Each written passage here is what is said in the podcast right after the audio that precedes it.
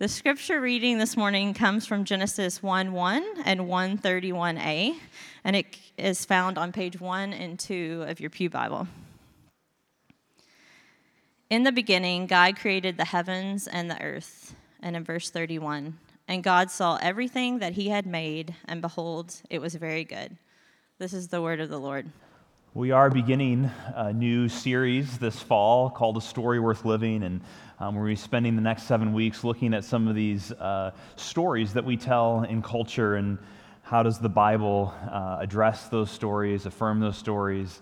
And so, um, glad that you're here for this fall as we look at this question of are we living a story worth living? And as we prepare to do that this morning for the, this first message in this new series, I'd like to begin as we do each week and pray and ask that God would be uniquely at work during this time of studying His words.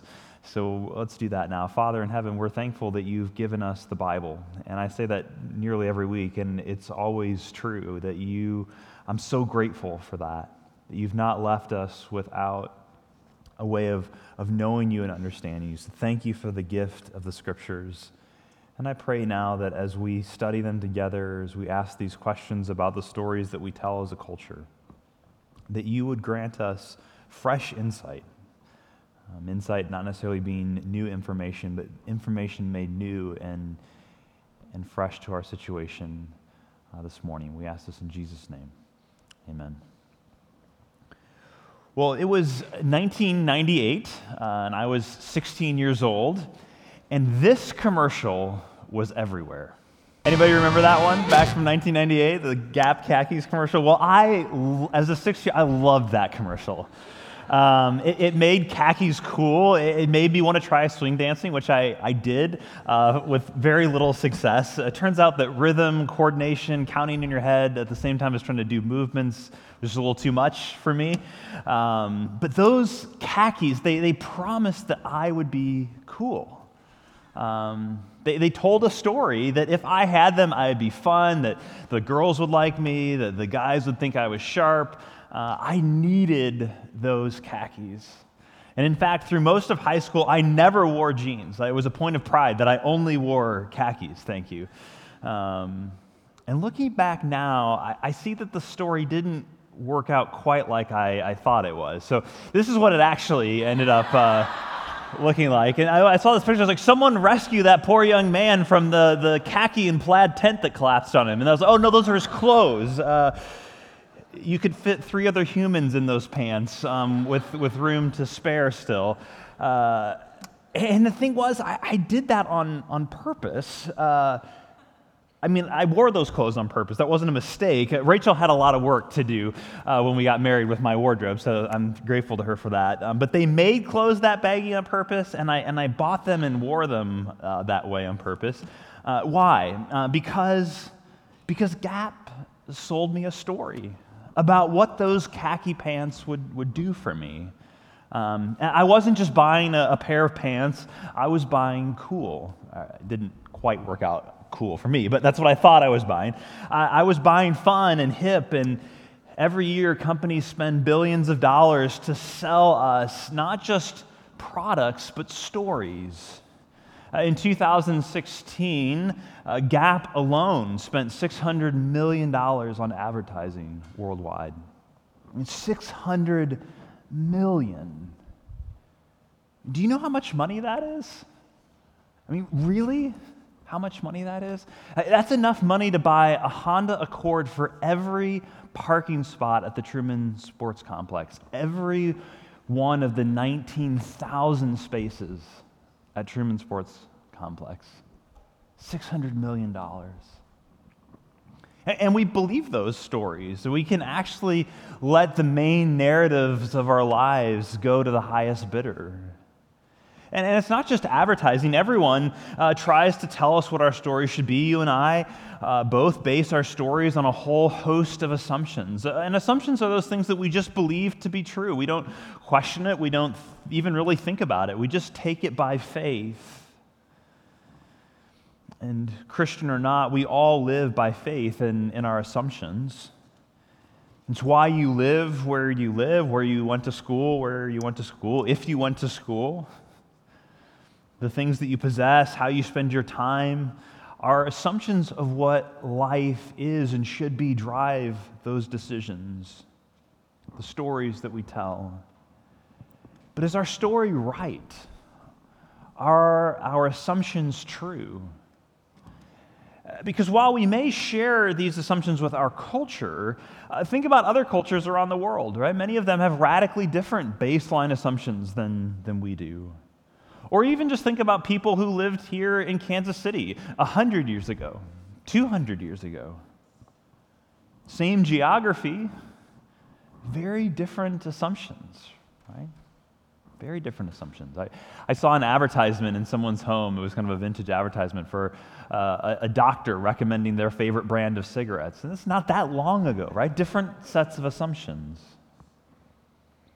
They're culturally located. Is the story that we're living a story worth living?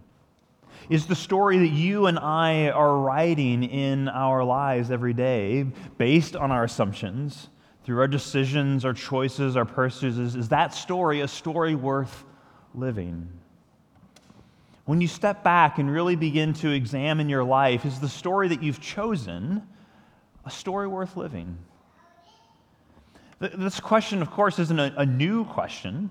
Uh, in fact, when God's people were preparing to leave slavery in Egypt and travel to the promised land, they were surrounded by the stories of their, their cultures, the cultures around them, the Egyptian stories, the Canaanite stories, stories about what the good was, how to live a successful life, how to be happy the Israelites, God's people, were surrounded by a whole host of stories and assumptions. But when God delivered them, He wanted them to start their new life with a different story, a better story, the right story. And so He inspired a, a person named Moses, perhaps you've heard of Moses before, uh, to write a collection of books. Um, which we have as the first five books of the Old Testament. They're sometimes called the Torah or the Law. The first volume of these books, of these teachings, these five books, is Genesis. Now, when we think about Genesis, I think we immediately tend to start thinking about uh, debates about creation and evolution and young earth and old earth and did it really happen in seven literal days, uh, which are important conversations and debates to have. But most scholars say that those questions aren't the main purpose of what's written especially in the historical context where those questions weren't being asked. The main set of questions that's being answered, the main purpose was to give God's people a new set of assumptions of who God is, who we are, what's wrong and what's right with the world and us, and what can be done about it. See, the purpose of Genesis 1 to 3 is to dispel the competing mythologies around Israel. And that remains their purpose today dispel the competing mythologies, the stories, the assumptions that we tell ourselves. Israel needed it, and we do too. And so, in these next seven weeks together, we're going to look at these early chapters of Genesis, this, this baseline story to wrestle with our cultural narratives, those baseline assumptions that we all have.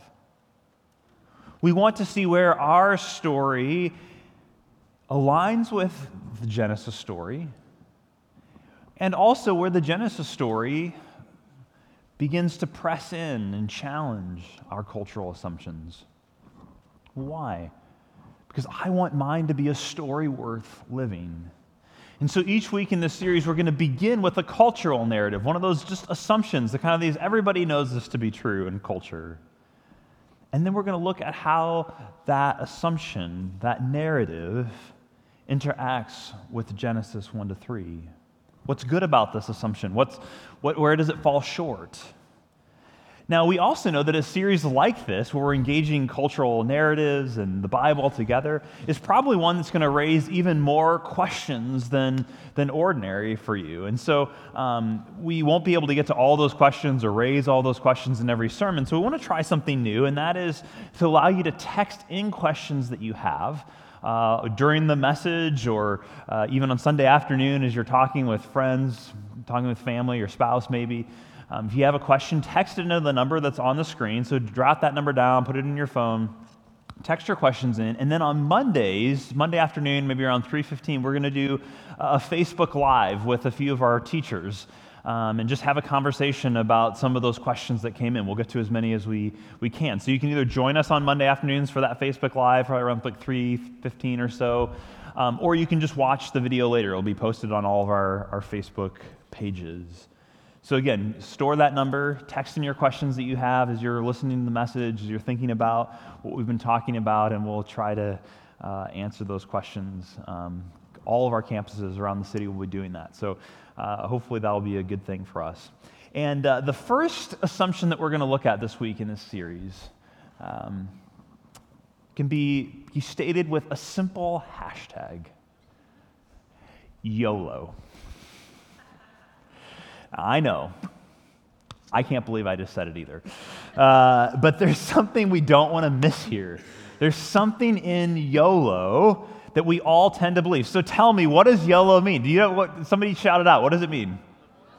You only live once, right? Um, but what, is it, what does it really mean? What's behind this idea of you only live once? Well, I did some, some research on this this week. Where did this come from? How did it get popularized? And, and it was actually the Canadian rapper Drake uh, who first popularized it with, uh, with this song, The Motto, which I went and, and listened to this week. I, I, will not recommend it. It's, it's pretty vulgar and a misogynistic song.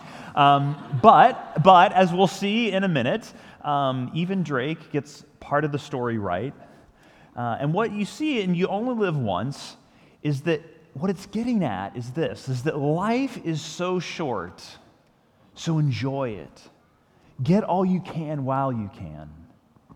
And while that sentiment is simple enough, underlying it is a deep philosophical statement about the world, a baseline assumption, a cultural narrative namely, that this world is all that there is. That, as Carl Sagan put it many years ago, that the cosmos is all that ever was, is, or ever will be. I mean, who knew Carl Sagan and Drake had so much in common? Now, you may be thinking this morning, Bill, I'm, I'm a Christian. I, I don't believe that. I, I believe in, in the resurrection, the life everlasting. And I, I believe that too, at least as a proposition. But at an emotive, decision making level, which is where these cultural assumptions, these narratives, these stories, where they work at that decision making, emotional level, I often live as though I believe that this life is all there is. And just the other day, I, I found myself lamenting that it's highly unlikely that I'm going to be able to get to all 59 national parks in my lifetime. This is a, a quest I'm on to visit as many as we can as a family. And some of them are just too remote and too expensive to get to. And I was starting to get really bummed out about it, actually. Uh, these are the kind of things I get bummed out about. I don't know. Uh, and then I realized, but wait, I have a bigger hope in my life than visiting Gates of the Arctic National Park. I mean, you can only get there by bush plane It's super remote above the Arctic Circle in Alaska. But it's like, my hope is bigger than that, Bill. Like, you have a better hope than just getting to Gates the Arctic National Park. But do you see what I mean? We tend to live as though this life is all there is, so I better enjoy it. I better get all that I can while I can. Now, what may surprise you is that Genesis 1 actually affirms of a lot of what underlies this belief, this cultural assumption that I should enjoy the good life of the world in all the ways that I can. Because you see, you only live once kind of mentality, it sees the goodness of the world that we live in. It, recognizes the beauty and wonder of this place. And it's right to do that. The world is a very good place. And this is what I mean by Drake gets part of the story right. There is pleasure to be found in this world. It's a very good place. Remember how the biblical story begins. We heard the first verses of it read right before the message. In the beginning, God created the heavens and the earth. The earth was without form and void, and darkness was over the face of the deep, and the Spirit of God was hovering over the face of the waters. Without form and void. It was, that means it was uninhabitable. Whatever was at this moment when God first created it was unfit for human life and enjoyment, but God spoke and He forms it and He shapes it. And by the end of chapter one, we read these words And God saw everything that He made, and behold, it was very good. It was very good. I think about the world in which we live in. Yes, uh, there absolutely is hardship and suffering and, and hatred and anger. We, we've seen that, we know that. But there's also deep goodness in a sunset, in a milkshake, in the pleasures of friendship, the, the feeling you have at a concert. Uh, viewing a piece of art at the Nelson, simply the joy of walking or running, if you do those things for fun. Um, earlier this year, uh, our family visited a national park, part of our quest, uh, together. And this was the first time we'd ever done this as a family, going into a national park. We actually visited four over the summer, but the first one we went to was Canyonlands National Park in Utah. And as we walked down our first trail as a family to visit Mesa Arch and Canyonlands, the warm breeze blowing over us, we knew that we were experiencing something of the goodness of this world. Uh, Lucy, our three and a half year old, just kept saying to us over and over again, I love this, I love this, I love this. We got a taste of the very goodness of the world that day. And of course, you don't have to be a Christian to experience the goodness of the world. In fact, we can find deep meaning in the world uh, apart from Christianity or any reference uh, to God precisely because of how much goodness is in the world. And Genesis 1 actually explains why that's true why that phenomenon can happen, that you can find deep meaning apart from God. The reason that you can't, even as a, a non Christian, someone who would deny the existence of God, find this meaning is because the world was created with purpose and meaning in mind. So this morning, you may not yet be at a place where you would say, I believe in God or I believe in Jesus, but you would say, I still find my life meaningful. Well, you Christians would say that you should expect to find that. It's how God designed the world to work.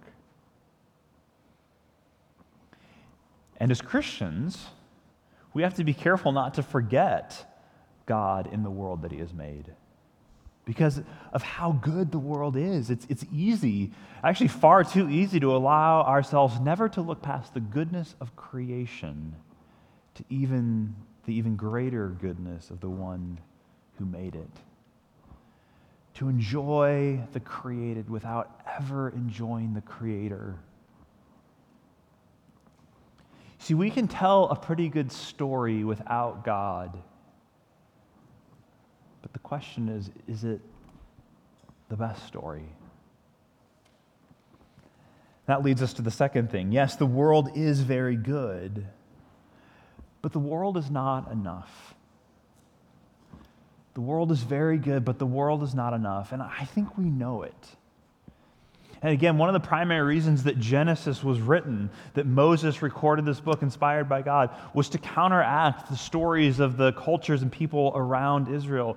The story that Moses writes in Genesis 1 takes on the creation stories and the other gods of the people of Egypt and Canaan. Uh, Old Testament scholar uh, H. Conrad Hyers points out with such an illuminating way how the creation account does this. He says, Each day of creation dismisses another cluster of deities.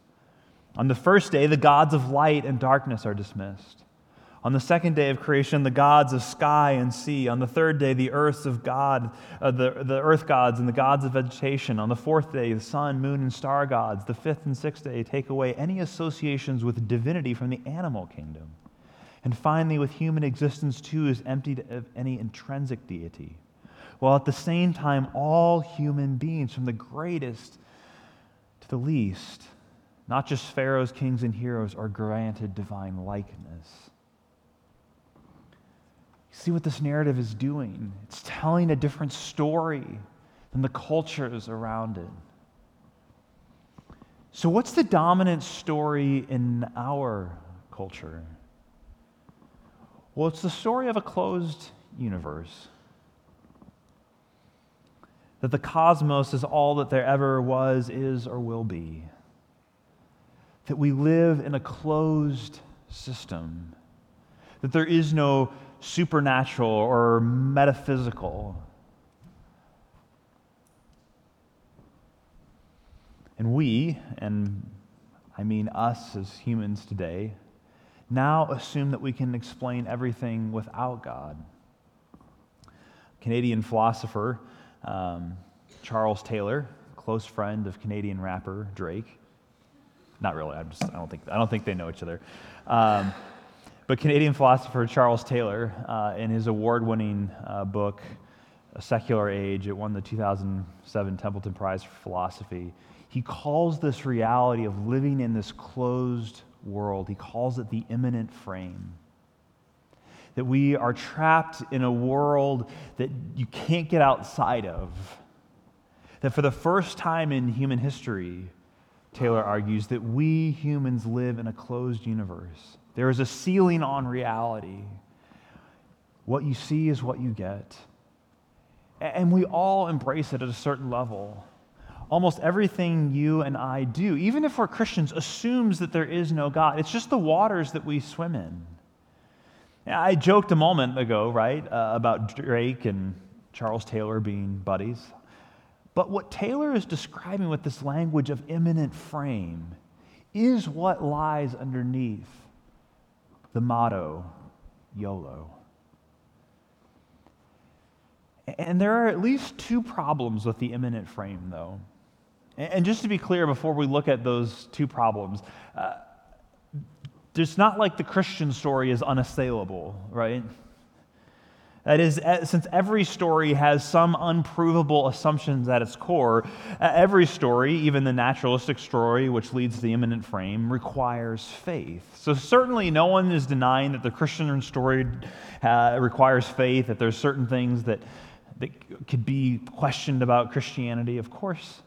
But what's often missed is that the naturalistic story also requires faith. So here's just two areas where I think you have to demonstrate a lot of faith in the naturalistic story in the immanent frame story. Two areas of struggle. First, there's serious logical problems. Questions like, why is there something rather than nothing? and why? And why is the something that does exist so good? And, and how did it come to be? I mean, of course, microevolution, small changes and adaptations in species, sure, that's easy. But the, the idea of a macroevolution on a naturalistic framework, apart from God and intelligent design and his power, how do you move from inorganic becoming organic? How does the simple cell become the incredibly complex thing that is an, an eyeball? Time? Chance? There's a lot of faith required to hold those positions. Second, and I think this one's even more compelling to me, not only are there logical problems with the immanent frame story, but there are also serious existential problems. What do I mean by that? Well, I mean that the naturalistic story, it's, it's too thin of a story. We need a, we need a thicker story. It just doesn't make sense of the depth of emotion and meaning that we feel in our lives. Uh, take music as just one example. The Economist uh, ran a story a few years ago in their holiday issue about music and why people seem to have such strong emotional responses to music, regardless of their, their worldview, their perspective on God, theology across the world. People, we just, there's something about music that grabs a hold of us, that touches a place within us. And the article concluded by noting that the lack of consensus or understanding about why music moves people from a scientific perspective is really difficult. No one really knows why, on an evolutionary framework, why this would be the case. It doesn't seem to serve any value in sort of natural selection or preserving this feature.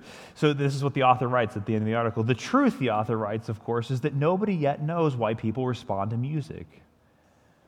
This was around Christmas time, but when the carol singers come calling, whether the emotion they induce is joy or pain, we may rest assured that science is trying hard to work out why. And music and poetry often capture the sense that this world is not enough. Right now, uh, U2 is touring for the 30th anniversary of the Joshua Tree album, and they'll actually be at Arrowhead this, uh, this September. Um, and what's one of the most popular tracks from that album, right? If you're a U2 fan, even if you're not, right? With the song, I Still Haven't Found What I'm Looking For. I still haven't found what I'm looking for. This existential question. This world doesn't seem to be enough. But let's be honest, uh, U2 is Bono. It's practically Christian, okay? Um, so let's let's look at another example. Uh, what about Bon Iver and their critically acclaimed song "Over Soon"? These are just a few lines in the chorus that kind of get repeated. It might be over soon. Where are you going to look for confirmation? There I find you marked in constellation. There isn't a ceiling in our garden. Now, the poetry is a little bit obtuse, perhaps, there, but what is he saying? There isn't a ceiling in our garden. The world, our garden, this place that we live, our reality, is there really a ceiling, a limit, an end, or could there be more? Do we live in a closed, immanent frame? Or perhaps is the top of the frame open after all? In the beginning, God. Now, of course, simply wishing something to be true or longing for it to be true doesn't make it true. Just the fact that we find examples in our culture of people longing for something beyond this world or longing for meaning greater than this world has to offer doesn't mean that there is necessarily meaning outside the world. Simply because Christians long that God be real doesn't make him so. But likewise, an atheist longing for God not to be real doesn't make it so. You see, our longings in and of themselves don't settle these questions. But what we need to ask is which story provides the most plausible answer to the longings that we experience? And is it a story worth living? So, as we think about next steps this morning, I want us to consider a question together. Uh, whether you're here this morning as someone who's been a committed Christian for many years, or maybe this is your first time in church ever, or maybe your first time back in church for a really long time, I want us all to ask ourselves the question what story am I telling myself? Uh, not just what story do I think I live by, but when I look at my choices, what do they tell me about the story I actually believe, that I'm actually telling about myself and the world? And here are three things to keep in mind as you ask yourself that question. First, remember to doubt your doubts. Remember to doubt your doubts. All too often, we give our doubt too much power. There are certainly lots of reasons to doubt Christianity uh, as a pastor, engaging with people on a regular basis, and even my own uh, wrestlings, I, I wrestle with those doubts about the Christian story all the time. But do we equally question the plausibility of other stories? Because certainly, while my Christianity is not doubt free, I have deeper, more troubling doubts about a closed world devoid of meaning and accountability. Doubt your doubts. Second, be on the lookout for meaning everywhere. Be on the lookout for meaning in all of life. You see, understanding that there is a life beyond the material world infuses deep meaning into the ordinary in at least two ways. First, everything is more valuable and precious. Trees and grass aren't just plants, they're creations. E- even the smallest ant in your backyard, or the termites that I found eating the fireplace logs that I had put in there for decoration this week, exists because God created it. There are no ordinary creatures in this sense.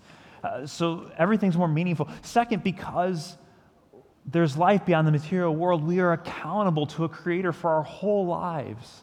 From washing the dishes to walking the dog to eating breakfast, it all matters. Our work matters. Everything matters. It won't all be lost and forgotten when the universe just burns out some millions or billions of years from now.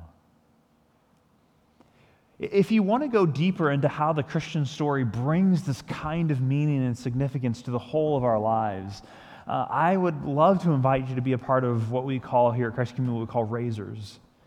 Uh, it's a great way to learn how to do this. Razors Leadership Pathway, it's a class that we offer every fall. And I'd love for, for any of you, all of you, to come do that with me this fall. It's, it's 10 weeks.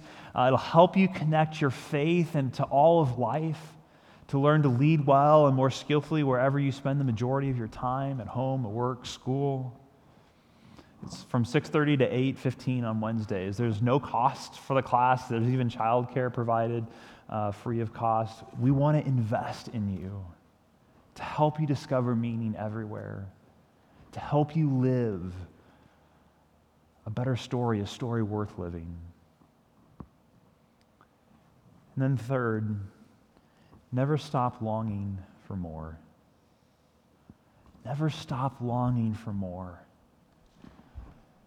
Fight the crippling cynicism that says that this is all there is, that this is as good as it gets. There is so much more to long for, to hope for so much more that will be, never succumb to the cynical impulse of our age, which I believe is so great, but continue to long for more.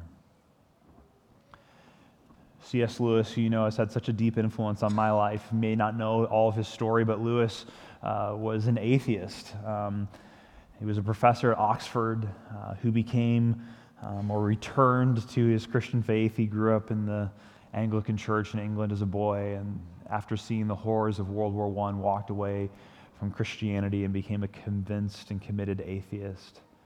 But after a long season of doubting his doubts, Lewis became a Christian. And Lewis believed the Christian story not only because he became deeply convinced of its intellectual integrity and credibility, but also because it spoke to the deepest longings of his heart and experience. One of his most famous addresses was a sermon that he gave called The Weight of Glory. When I was on sabbatical and had a chance to travel to Oxford, I was able to see the, the church that he gave that address in. And, and he spoke these words. He says, The books or music in which we thought the beauty was located in will betray us if we trust them. It was not in them, it only came through them. And what came through them was longing. These things, the beauty, the memory of our own past, are good images of what we really desire. But if they are mistaken for the thing itself, they will turn into dumb idols, breaking the hearts of their worshippers. For they are not the thing itself, they are only the scent of a flower we have not found, the echo of a tune we have not heard, news from a country we have never visited. The heart of the Christian story is a man dying on the cross for his enemies, for us. See, Jesus lived and died and rose again And because of that, there is more to life than this. You see, ultimately, our desires, our longings are not too strong, but too weak. Don't just long for or hope for a nice house and a good retirement or, or to visit all the national parks. I mean, yes, hope for those things, but don't just hope for them. Long for so much more than that. Long for every tear to be wiped away, every wrong to be righted, all things to be new. That's what Jesus offers. And not just in the future, far off someday when we're swept up into to some heaven somewhere. No, but Jesus promises he's bringing his kingdom to earth. Today, in a relationship with him, you can begin to experience the more of life. The Apostle John, one of Jesus' closest followers, wrote at the end of his life these words. He says, in the testimony, the story, the eyewitness that I have, the testimony is this that God has given us eternal life, and this life is in his Son. The more that you long for is found in Jesus. Will you come to him?